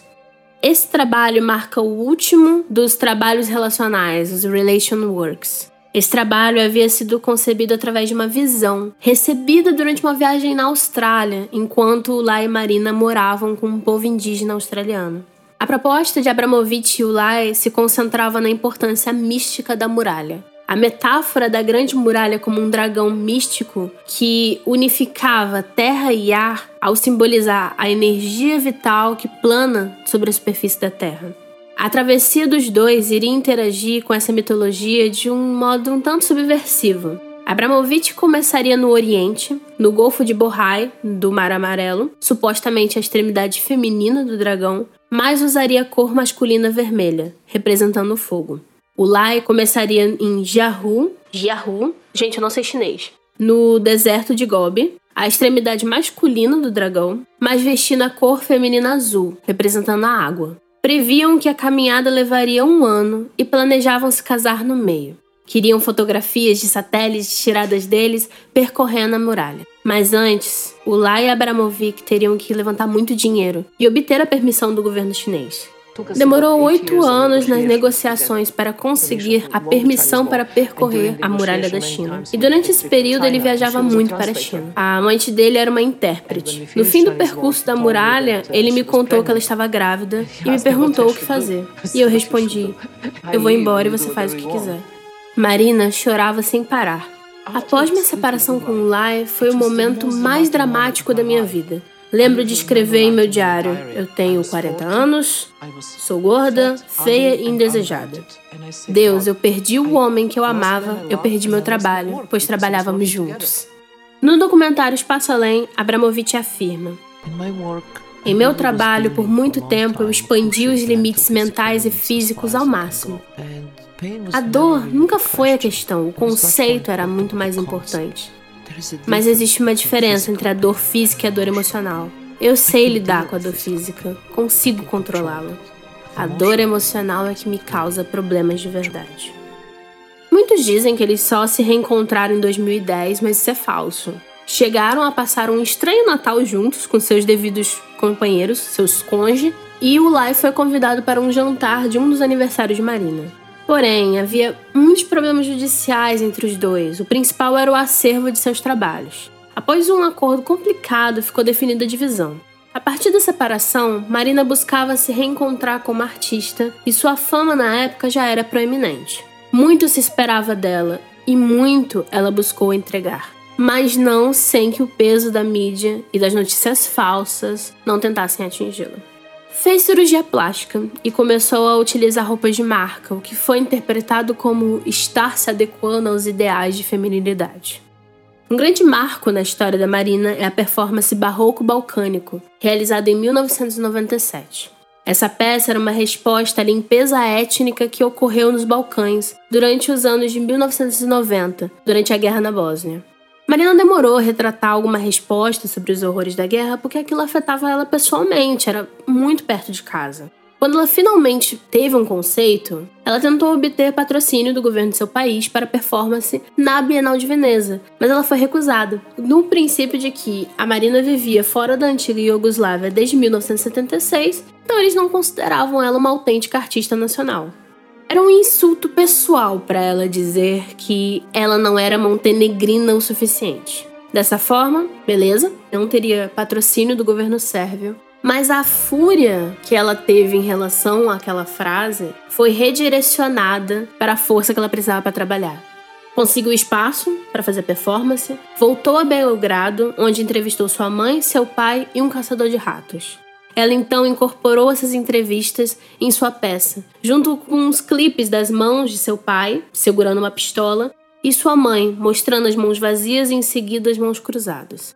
O vídeo vai para um clipe onde Abramovich descreve a técnica de matar ratos, onde se cria o chamado rato-lobo, apanhando o maior rato de uma família, arrancando seus olhos e deixando ele faminto até que os dentes cresçam bastante.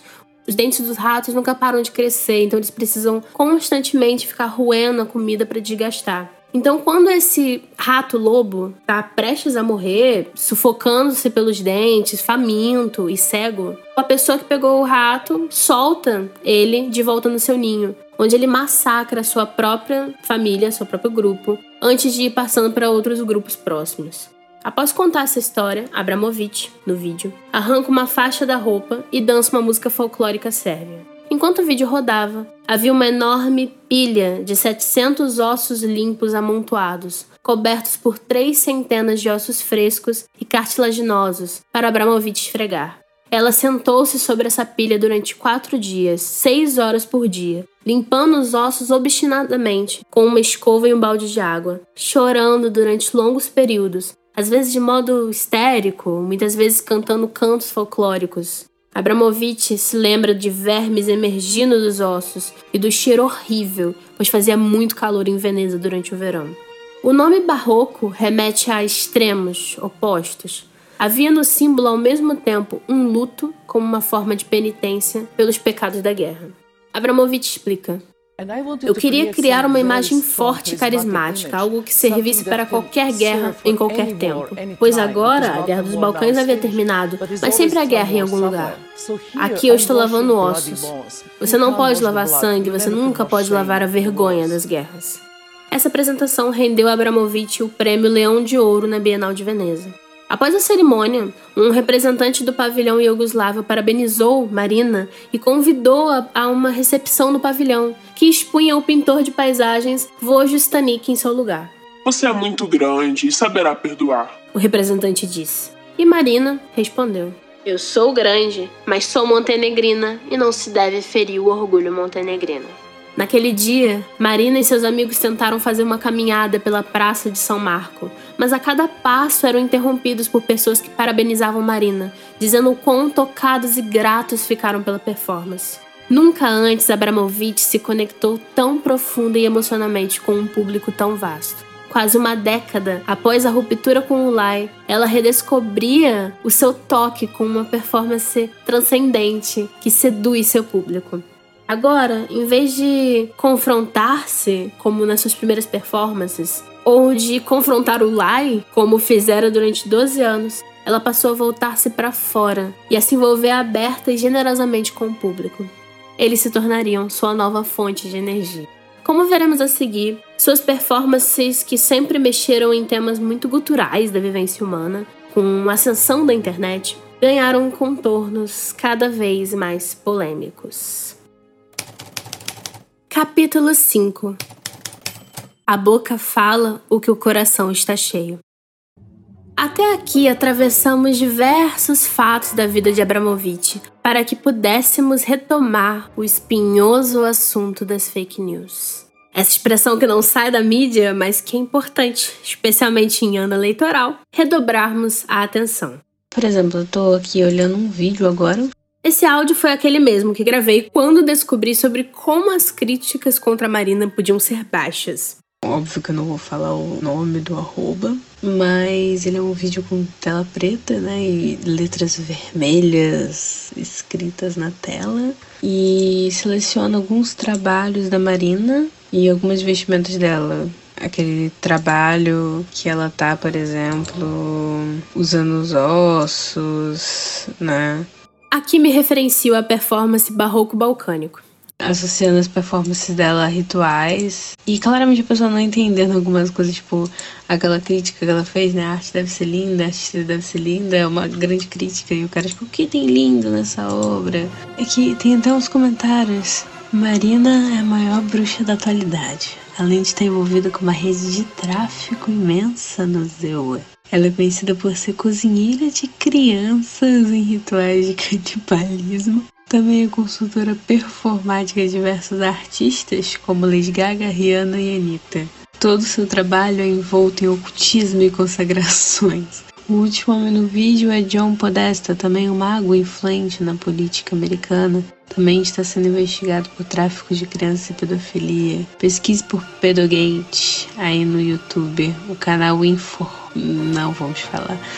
É, tem uma série de vídeos abordando essa turma de filhos da puta from hell. Uh, cruz credo! Isso é o que eles expõem para o público. Imagina que fazem oculto. Estou chocada e assustada com essa mulher sinistra. Deus nos proteja. Se você cresceu nos anos 2000, é muito provável que tenha ouvido as famosas fanfic gospels, como por exemplo aquela do ovo no porta-malas. A mãe gritou: Vai com Deus, filha. A menina respondeu: Deus? Como é que ele vai aqui, mãe? O carro está lotado, só se ele for no porta-malas. Todos no carro começaram a rir da piadinha da menina com a mãe, fazendo desdém a Deus. O motorista do carro saiu com tanta velocidade que cantou os pneus. Pareciam todos bêbados, disse a mãe ao pai da garota.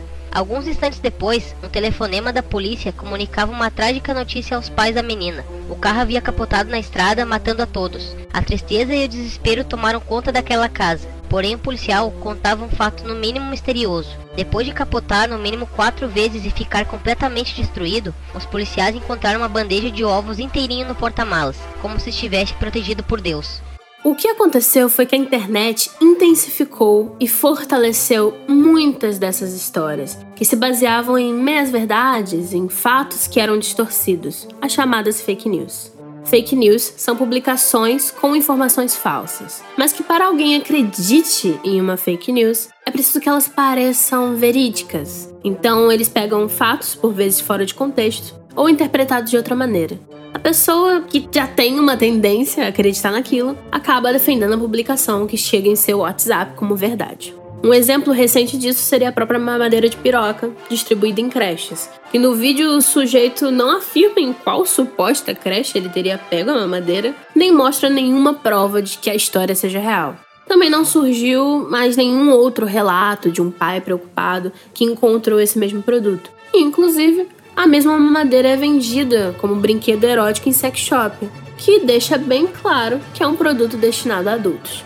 Inclusive, se fosse o tipo de rolê, é facinho de achar e comprar. O podcast Ciência Suja, em diversos de seus episódios, demonstra como as teorias de conspiração são utilizadas como ferramenta política da extrema-direita e como essa rede de desinformação fortalece diversas práticas ocorridas no Brasil nos últimos anos.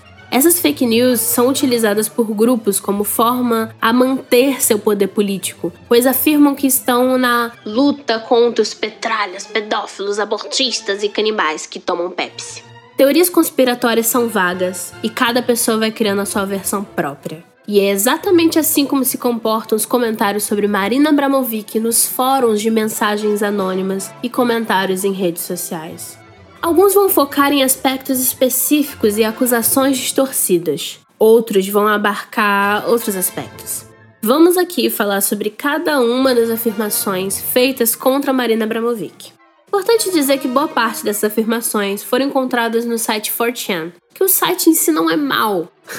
Ele é um fórum de mensagens anônimas sobre diversos temas. É o fato de que as pessoas se escondem atrás do título de anônimo para falar o que quiserem, sem temer as consequências, é que é o problema.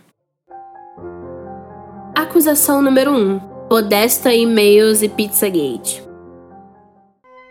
QAnon é uma teoria da conspiração que afirma que existe uma poderosa elite da qual fariam parte políticos democratas, celebridades e líderes religiosos que estariam envolvidos em uma rede de pedofilia, satanismo e comunismo.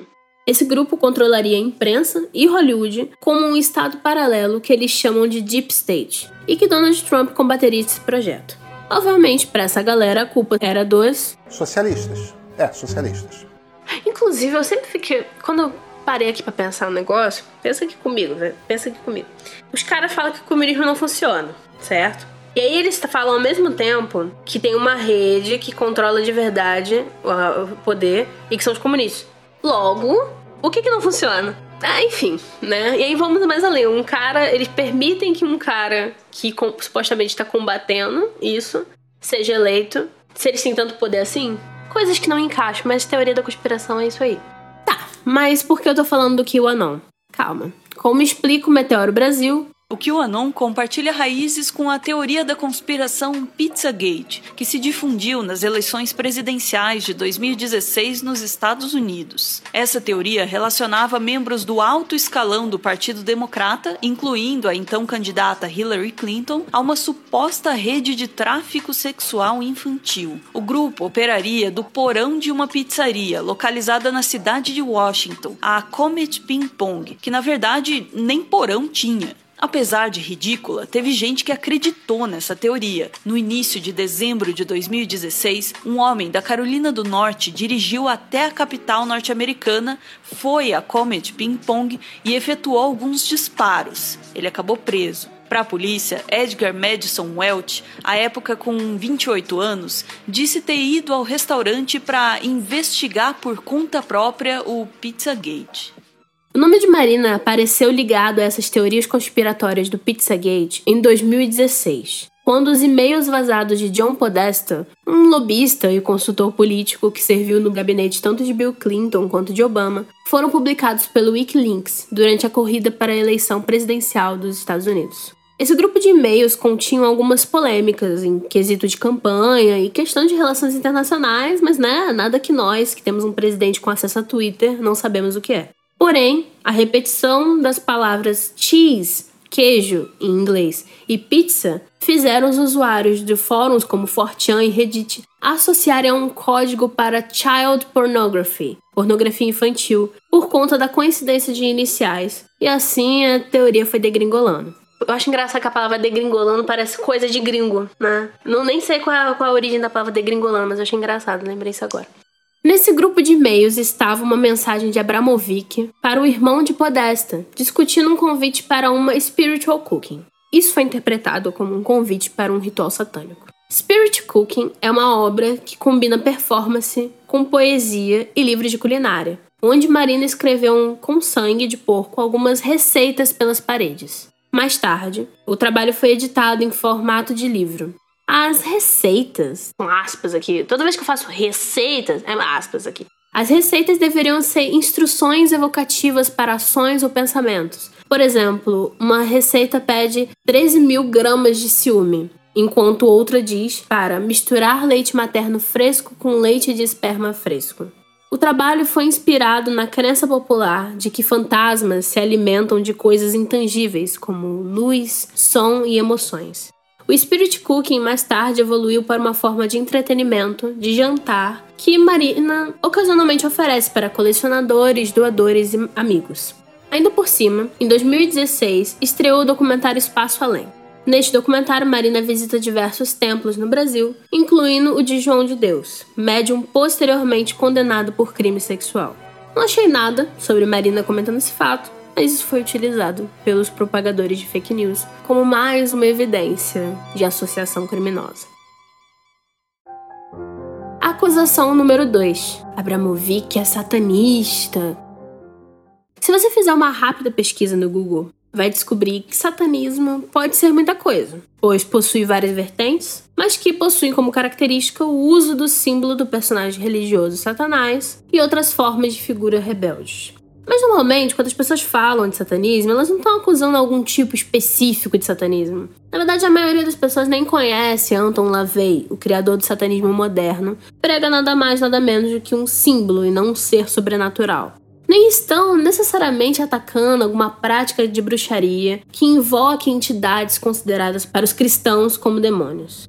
Normalmente, esse termo é utilizado para tudo aquilo que eu não entendo e tudo aquilo que eu não sou eu. Até o Papa Francisco, representante da fé católica, já foi associado a satanismo, segundo alguns sites gospels. Mas Marina pratica algum tipo de vertente ou religião desse tipo? Citando a própria Marina Abramovic, não gosto de religiões, porque elas me remetem às instituições. Gosto de espiritualidade, que é uma coisa completamente diferente.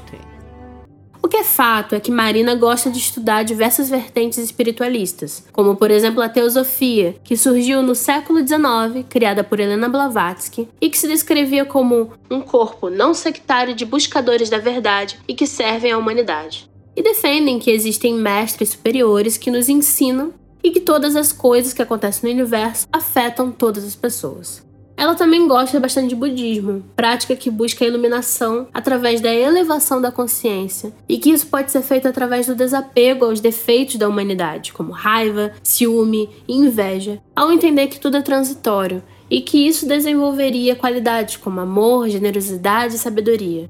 Marina fala sobre esse fascínio no documentário Espaço Além, ao dizer: eu sempre me perguntei qual é a conexão entre rituais e performance. Por que sou tão fascinada por rituais? Por que considero importante ver, vivenciar e aprender com os rituais? Acredito que a conexão está na transformação. Depois que vivencia um ritual, você não é mais o mesmo. Você aprende alguma coisa, torna-se diferente. A performance é muito parecida. Você cria um script e durante a performance você lida com o que chamo de eu superior. Você se propõe a executar uma tarefa muito difícil. Quanto mais forte a performance, mais forte será a sua transformação. Importante lembrar que o batismo também é um ritual, tá?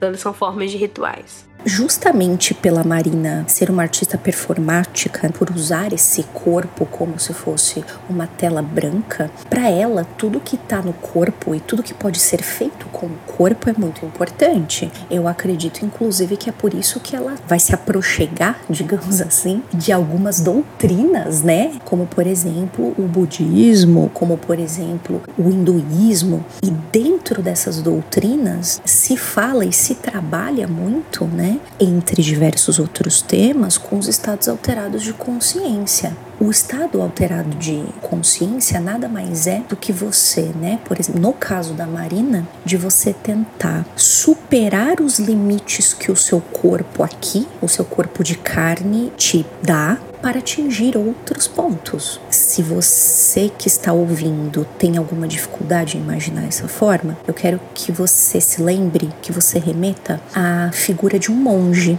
Pense num monge tibetano. O monge tibetano é apresentado a nós no Ocidente como uma pessoa de extrema calma, como uma pessoa de extrema paciência.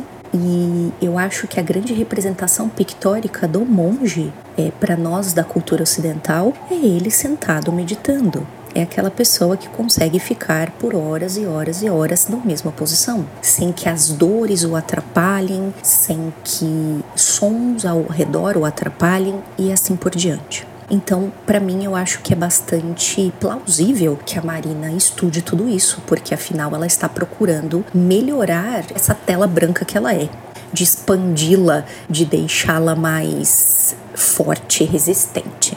Muitas de suas performances são acusadas de satanismo pelo uso de símbolos como a estrela de cinco pontas, sangue e, em especial, o trabalho Spiritual Cooking. Em 2013, ela fez uma ação no Reddit, que durante uma hora responderia qualquer pergunta que fizessem. Um usuário perguntou sobre ocultismo na arte contemporânea e ela disse: Tudo depende do contexto em que você está fazendo o que você está fazendo. Se você está fazendo magia oculta no contexto da arte ou uma galeria, então é arte. Se você está fazendo isso com um contexto diferente, em círculos espirituais ou em uma casa particular ou em programas de TV, não é arte. A intenção, o contexto para o que é feito e onde é feito define o que é ou não arte.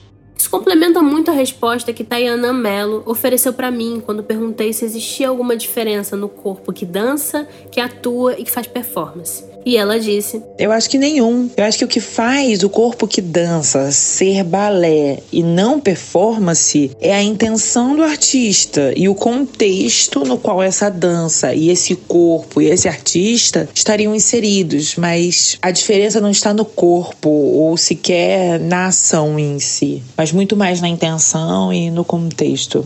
Já a Juliana Ponzilacqua complementa a Marina já deixou claro que quando ela faz uma performance, existe uma diferença do que o artista está fazendo no palco, com religião, com crença, né? Mas eu, como praticante de bruxaria, de bruxaria tradicional, eu vejo muito que a Marina faz como um campo da bruxaria mesmo, né? Que é trabalhar com o que está aqui, né? Trabalhar com terra, botar a mão nas coisas, realizar coisas. Porque o artista, ele é um, na minha, de novo, humilde opinião, o artista, ele é um bruxo. Porque ele tira coisas do abstrato e coloca no concreto. Ele trabalha com coisas concretas e transmuta isso, né? Então acho que tem muito a ver arte com magia, num sentido amplo da palavra. Acusação número 3. Marina matou crianças. Alegações como essa pipocam por dois motivos simultâneos. A associação automática que as pessoas fazem com spiritual cooking, comer bebês em jantares canibais, por conta de todo a treta do Pizzagate, e o fato de que Marina afirma ter realizado três abortos em sua vida. Independente do que você defende ou não do aborto, conseguimos perceber a falácia escorregadia aqui em pegar um fato e exagerá-lo, né? Não preciso mais falar sobre isso, combinado? Teorias da conspiração não são coisas novas, especialmente quando envolve narrativas de proteger as criancinhas. Pense nas criancinhas! Muitos católicos propagavam as alegações antissemitas dos libelos de sangue, que são acusações que fazem aos judeus de assassinarem crianças cristãs para usar o sangue das vítimas em rituais religiosos. A temática de proteja nossas crianças sempre foi utilizada como tática de terror pelo mundo, incluindo muito recentemente a crítica de animes como Yu-Gi-Oh!, Pokémon, livros do Harry Potter, entre outras mídias culturais como o próprio RPG, como obras que tentam influenciar crianças à prática de satanismo. Isso está bem associado ao pânico satânico, falado muito bem no episódio do Mundo Freak com Ivan Mizanzuki, Quem tem medo do Satanic Panic. Muitas vezes, essa preocupação com crianças é usada para disfarçar práticas de intolerância religiosa e racismo, como aconteceu contra judeus, povos Roma, popularmente conhecidos como ciganos, e religiões de matriz africana, como por exemplo aqui no Brasil durante o caso Evandro. No Brasil, sempre se utilizou esse tipo de acusação para atacar quem tivesse no campo progressista.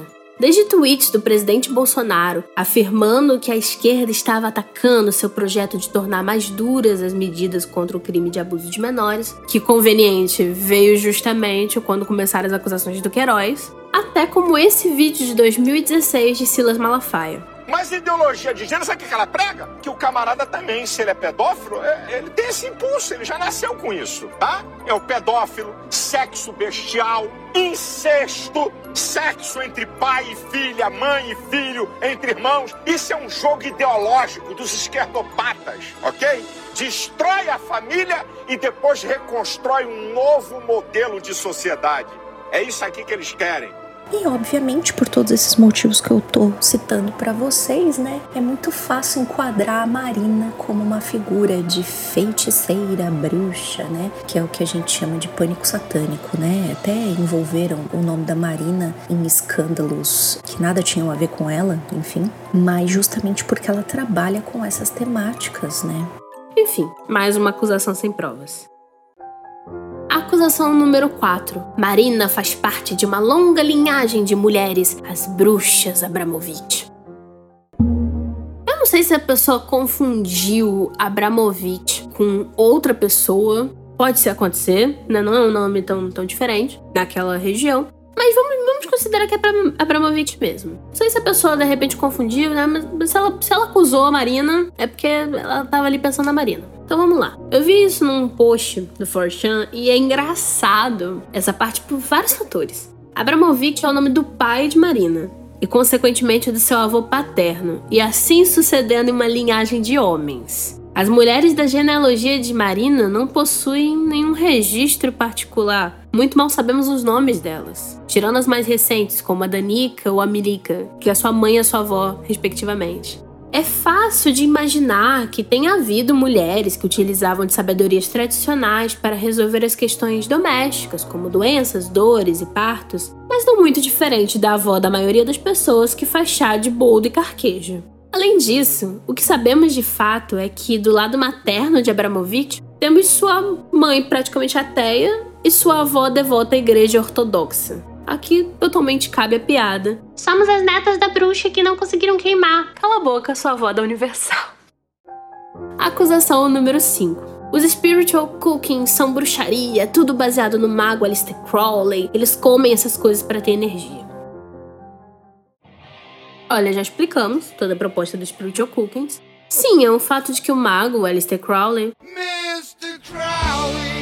É, propunha como uma de suas receitas, dentro da sua prática mágica telêmica, a utilização de ingredientes de fabricação humana, digamos, e outras metáforas. Era a era vitoriana, o cara também queria chocar bastante, além de entender o potencial energético daqueles elementos. Para saber mais sobre isso, joga Bolinhas de Luz Telemann no Google, Telemann com TH, ou ouça o podcast Foco de Pestilência, onde eles conseguem falar bem melhor que eu sobre essa tradição mágica. Mas resumindo, não, ninguém vai no jantar da Marina e come carne humana, ok? Só porque Marina Abramovic e Hannibal Lecter são do leste europeu, não quer dizer que eles têm a mesma dieta. Vocês estão sendo preconceituosos, ok? Enfim, falando sério. Novamente, essa acusação parte dos mesmos princípios já expostos aqui: extrapolações e mentiras, com base em coisas que aconteceram ou são tiradas de contexto. E isso gera consequências reais. Em 10 de abril de 2020, a Microsoft lançou um vídeo promocional do Halo Lens 2 que apresentava Abramovich. No entanto, devido a acusações de teóricos da conspiração de direita de que ela teria ligações com o satanismo, a Microsoft acabou retirando o anúncio.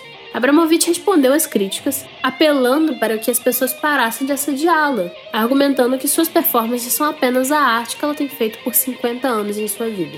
Juliana Ponzilacqua explica. Eu quero que vocês tenham em mente e que observem que as maiores críticas a Marina Abramovic aparecem muito mais quando ela se desgarra do lei e eu uso desgarra porque eu tenho uma certa opinião sobre a relação dela com o lei, do que quando ela trabalha com o lei. Então acho que a gente precisa ter isso em mente, né? O que, que é uma artista mulher que mostra o corpo, que trabalha com o corpo e como isso é visto pela sociedade. Né? O corpo da mulher, a expressão do corpo da mulher, o mostrar o corpo da mulher nunca foi bem-vindo. E aí, de repente, vem uma artista que usa este corpo, que fica de pé num lugar, por exemplo, dizendo: você pode fazer o que você quiser com este corpo. E até onde vão as consequências disso? Ela é totalmente vista, né, como uma bruxa, como uma herege, né? E várias outras performances dela começam a ser vistas dessa forma, mas na minha humilde opinião, o que mais incomoda as pessoas é que a Marina não tem pudor com a nudez, justamente porque ela quer ser a tela do trabalho dela. Então as pessoas ainda se incomodam demais. Para mim, Marina é o espelho de seu público. E como espelho é uma imagem projetada de nós mesmos, Marina é a sombra de muita gente. O bode expiatório, sem trocadilhos intencionais com o satanismo, que muita gente quer acreditar. Uma mulher que vive pela sua arte e que, ora é criticada por não ocupar os tradicionais papéis femininos de mãe e esposa, ora é criticada por se preocupar com padrões de beleza e fazer cirurgias plásticas. As críticas a Marina Abramovic mudaram demais a partir do momento que ela começa a trabalhar sozinha, não mais como lei, né? Então a falta, entre aspas, dessa figura homem bate muito forte na Marina e as críticas se tornam mais duras, se tornam mais agressivas no sentido feminino mesmo para ela, né? E na realidade eu acho essas teorias de conspiração, essas coisas todas onde colocam os artistas em posições como essa de satânicos, entre muitas aspas, ou eu acho uma grande besteira. Ainda hoje, 2022, a gente não está preparado para lidar com a arte. Eu acho que a gente é muito mal educado na nossa formação primeira. Eu estou falando de escola mesmo. Quando a gente é educado a fazer, a interagir, a olhar a arte, e as pessoas não sabem o que fazer com aquelas informações e elas começam a criar 500 mil coisas na cabeça. Eu acredito que para Marina seja bom em algum momento, porque isso atraia mais pessoas para ver a arte dela, mas ao mesmo tempo deve ser um pouco cansativo também, né? Capítulo 6 Olhos como espelhos.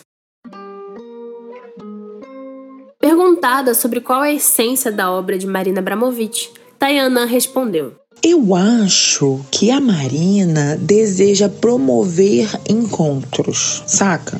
Talvez isso seja o que atravessa as tão diferentes fases do seu trabalho. Talvez, majoritariamente, promover o encontro daquele que está compartilhando com ela suas propostas e experimentações consigo mesmo, do público consigo mesmo, do aluno consigo mesmo, do artista consigo mesmo muito mais do que um encontro com a obra ou um encontro com ela, né? Mas um encontro consigo. Então, é, às vezes ela faz isso através do enfrentamento, né? Como em obras como Ritmo Zero, ou às vezes pela via do incômodo, como alguns dos trabalhos que ela fez com o Lai, e às vezes pela via da contemplação, pela troca energética, como nos seus trabalhos mais recentes com os elementos naturais, as pedras, os cristais, enfim.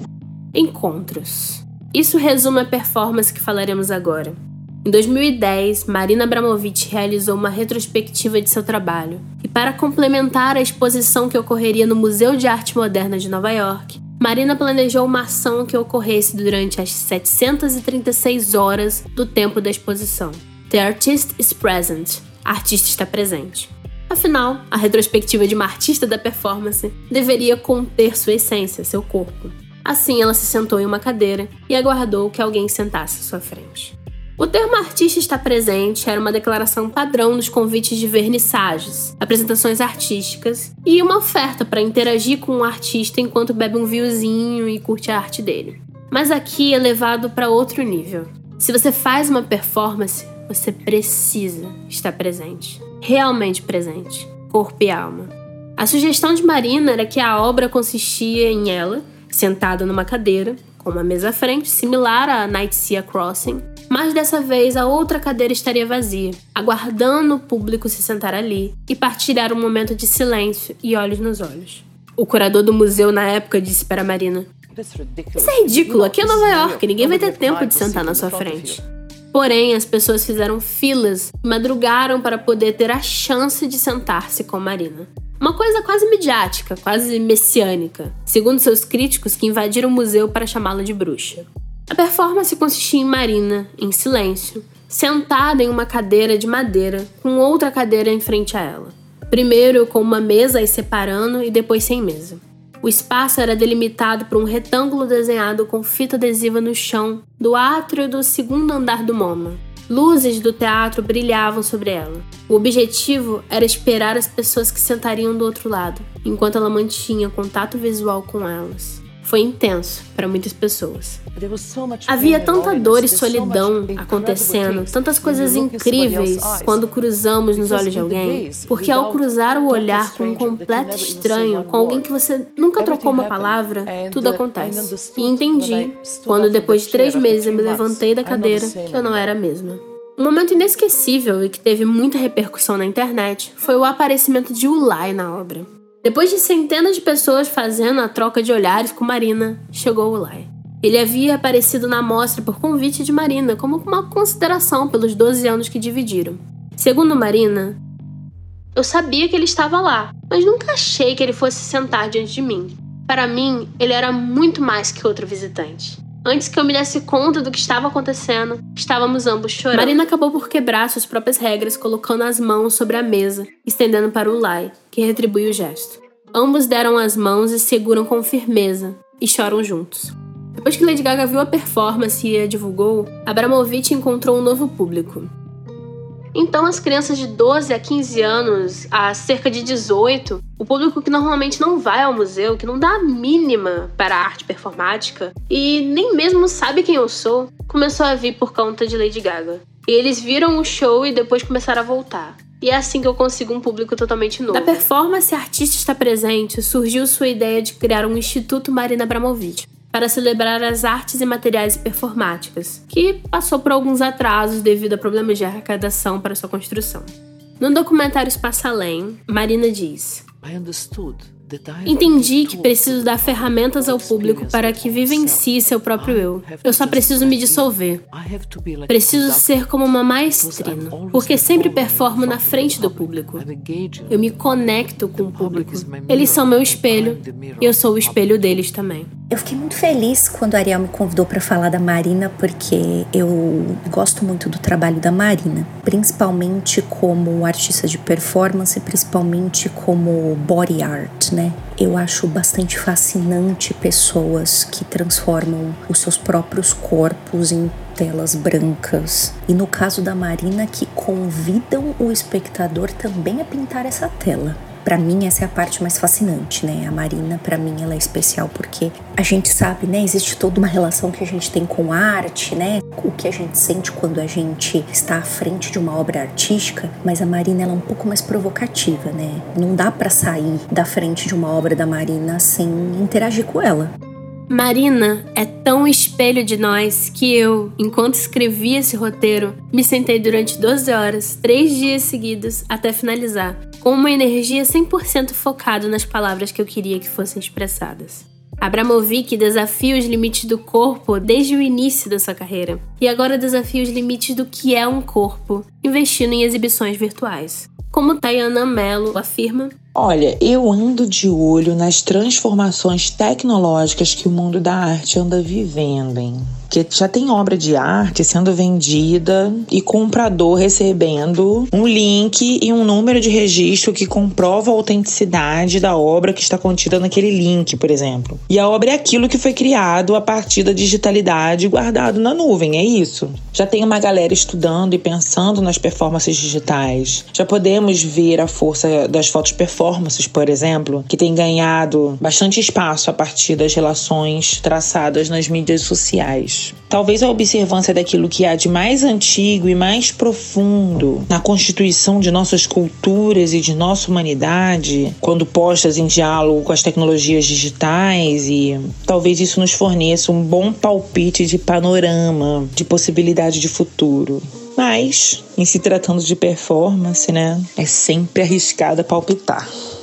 A performance é arriscada de palpitar, pois extrapola o que entendemos no hoje. A performance arrisca ao permitir um autoconhecimento do artista sobre si. Aqui uns recadinhos finais de uma de nossas convidadas. Bem, atualmente o meu olhar tem se voltado para as performances de cuidado típicas da maternidade. Inclusive, coordeno um projeto de pesquisa voltado prioritariamente para pessoas mães e gestadores. Lá a gente tenta pensar como a arte da performance e as práticas contemplativas podem ajudar a gente, que é mãe ou mamão, como diria o performer Elton Panambi, a se expressar, a criar arte e pensar criticamente a rotina de cuidado ao qual somos submetidas e a imaginar novos futuros. Inclusive, eu quero aproveitar para convidar a todos a conhecer melhor o nosso trabalho lá no nosso Instagram, arroba, underline, o vazio da quarta.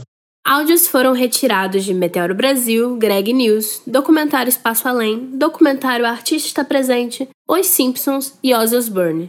Agradecimento especial a Tayana Mello e a Juliana Panzilacqua. Siga o Descriarte nas redes sociais, todas as arrobas são DescriartePod. Esse episódio foi roteirizado por mim, Ariel Machado, e foi editado e a trilha é toda a responsabilidade da Lisa 8-Bit.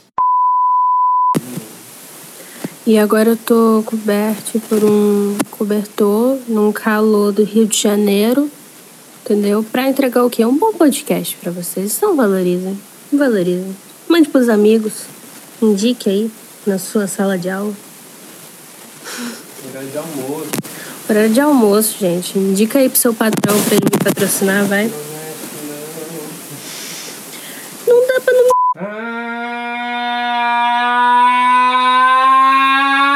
Bom. Isso foi um surto, minha galera. Isso foi um surto. Marina se uniu com alguns colegas da academia para debater sobre arte. Nomes muito difíceis.